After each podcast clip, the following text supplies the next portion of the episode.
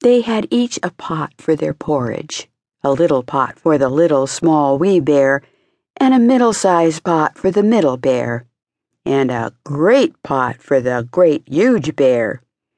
And they had each a chair to sit in, a little chair for the little small wee bear, and a middle sized chair for the middle bear, and a great chair for the great huge bear. And they had each a bed to sleep in a little bed for the little small wee bear, and a middle sized bed for the middle bear, and a great bed for the great huge bear. One day, after they had made the porridge for their breakfast and poured it into their porridge pots, they walked out into the wood while the porridge was cooling, that they might not burn their mouths by beginning too soon to eat it. And while they were walking, a little old woman came to the house she could not have been a good, honest old woman, for first she looked in at the window, and then she peeped in at the keyhole, and seeing nobody in the house, she lifted the latch. The door was not fastened because the bears were good bears, who did nobody any harm, and never suspected that anybody would harm them. So the little old woman opened the door and went in and well pleased she was when she saw the porridge on the table. If she had been a good little old woman, she would have waited till the bears came home, and then perhaps they would have asked her to breakfast. For they were good bears, a little rougher so, so the manner of bears is, but for all that very good natured and hospitable. But she was an impudent, bad old woman and set about helping herself. So first she tasted the porridge of the great huge bear, and that was too hot for her, and she said a bad word about that.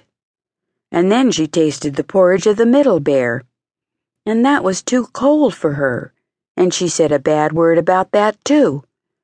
And then she went to the porridge of the little small wee bear and tasted that and that was neither too hot nor too cold, but just right.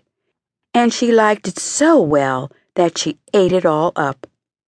But the naughty old woman said a bad word about the little porridge pot because it did not hold enough for her.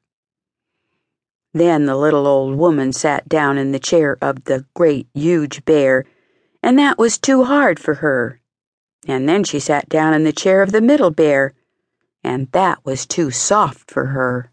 And then she sat down in the chair of the little small wee bear, and that was neither too hard nor too soft, but just right.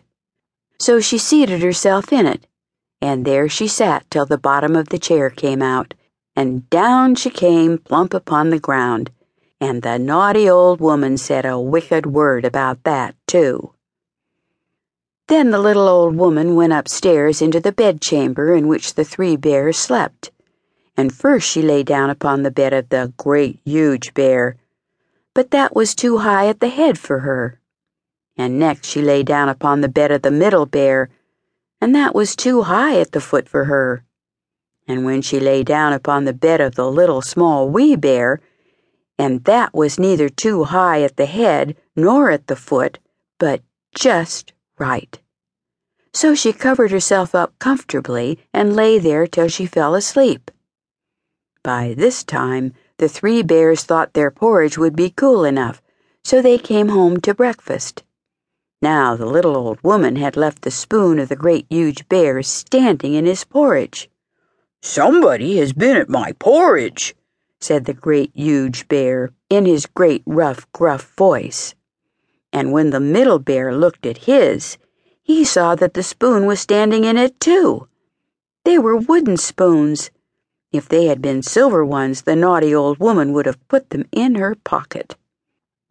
Somebody has been at my porridge, said the middle bear in his middle voice. Then the little small wee bear looked at his, and there was the spoon in the porridge pot, but the porridge was all gone. Somebody has been at my porridge and has eaten it all up, said the little small wee bear in his little